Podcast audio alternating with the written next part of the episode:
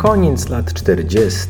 oraz lata 50. XX wieku były okresem gwałtownego zainteresowania zastosowaniem ultradźwięków w diagnostyce obrazowej, co zaowocowało szybkim rozwojem technologicznym i powstaniem kolejnych, ciągle ulepszanych aparatów USG. To w tym czasie działali bohaterowie naszych poprzednich podcastów. George Ludwig, pionier ultrasonograficznej diagnostyki kamicy pęcherzyka żółciowego. Analizował obraz ultrasonograficzny prezentowany jako wychylenie linii na ekranie oscyloskopu. Ten typ obrazowania znamy dziś jako prezentacja A. John Reid i John Wild jako pierwsi uzyskali ultrasonograficzne obrazy raka sutka, wykorzystując fale dźwiękowe o wysokiej częstotliwości 10-15 MHz i prezentując obraz USG w dwóch wymiarach. Prezentacja B.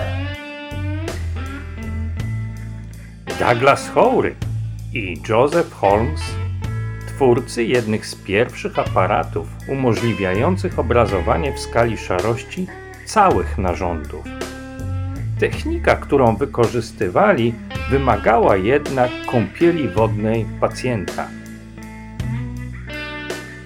Pod koniec tego okresu, w czerwcu 1958 roku, w czasopiśmie Lancet ukazał się artykuł Iana Donalda Investigation of Abdominal Masses by Pulsed Ultrasound. Artykuł, który śmiało można nazwać jedną z najważniejszych publikacji w historii ultrasonografii.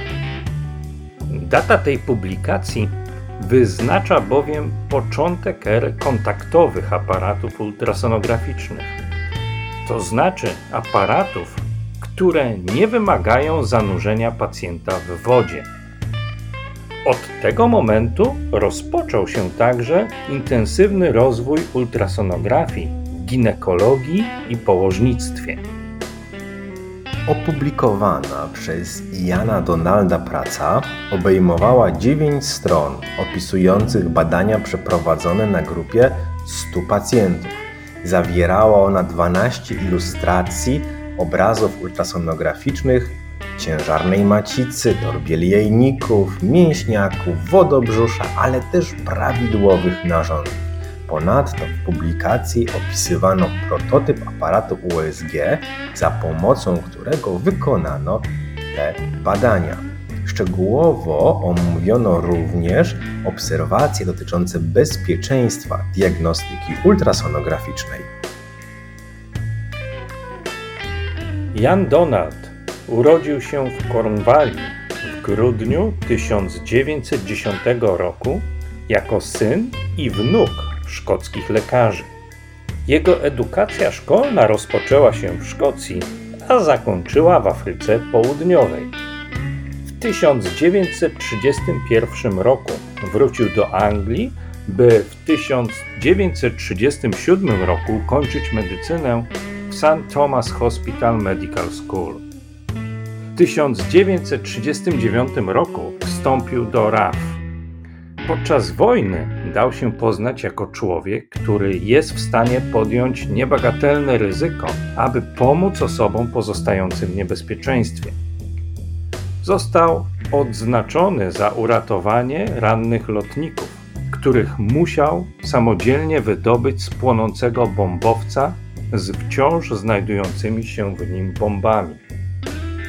Służba wojskowa rozbudziła jego zainteresowanie wszelkiego rodzaju gadżetami i nowinkami technologicznymi.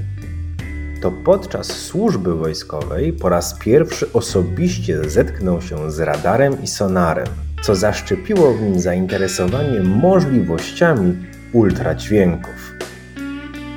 Już po wojnie w 1954 roku Jan Donald jako wykładowca na Wydziale Położnictwa i Ginekologii w St. Thomas Hospital Medical School w Londynie miał okazję wysłuchać wykładu Johna Wilda, który powrócił na chwilę do Anglii, aby przedstawić wyniki swojej pracy dotyczącej zastosowania ultradźwięku w medycynie. Doświadczenie z czasów wojny oraz spotkanie z Johnem Wildem sprawiły, że Jan Donald zaczął myśleć o wykorzystaniu możliwości sonarów w położnictwie i ginekologii. W lipcu 1955 roku Ian Donald odwiedził dział badawczy kotlarzy Babcock and Wilcox w Renfrew. Wizyta była efektem specjalnego zaproszenia, jakie uzyskał od jednego z dyrektorów, męża wdzięcznej pacjentki. Jadąc na umówioną wizytę, wypełnił bagażnik dwóch samochodów zbiorem guzów, takich jak mięśniaki, torbiele jajników, które niedawno usunięto pacjentkom na jego oddziale. To wydawałoby się co najmniej dziwaczne przedsięwzięcie miało jasno sprecyzowany przez Donalda cel. Chciał on bowiem podjąć próbę oceny zebranych preparatów medycznych za pomocą ultradźwiękowego defektoskopu. Przyrządu, który w zakładzie kotlarzy był wykorzystywany do oceny różnorakich wad stosowanej tam stali. A żeby dodać nieco pikanterii wyczynowi Iana Donalda, warto wspomnieć, że pracownicy zakładu kotlarskiego dostarczyli Donaldowi duży kawałek świeżego steka, który służył jako kontrolny materiał podczas badania przywiezionych preparatów.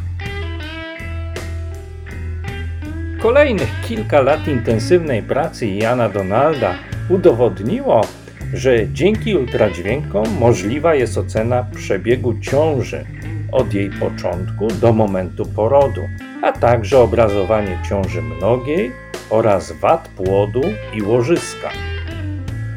Pod koniec lat 50.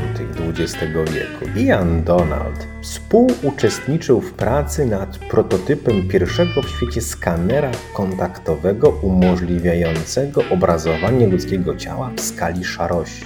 Prototyp ten doczekał się seryjnej produkcji. Aparat nazywano diasonograf i na początku lat 60. był już komercyjnie dostępny. Poza fascynacją możliwościami ultradźwięków i ciężką pracą, Ian Donald przy wielu okazjach przypominał swoim rozmówcom, że wiele z jego osiągnięć w dziedzinie ultradźwięków wynikało z przypadku, zbiegu okoliczności i szczęścia. Jako przykład za każdym razem podawał pełny pęcherz, który badaniem odkrył dopiero w 1963 roku.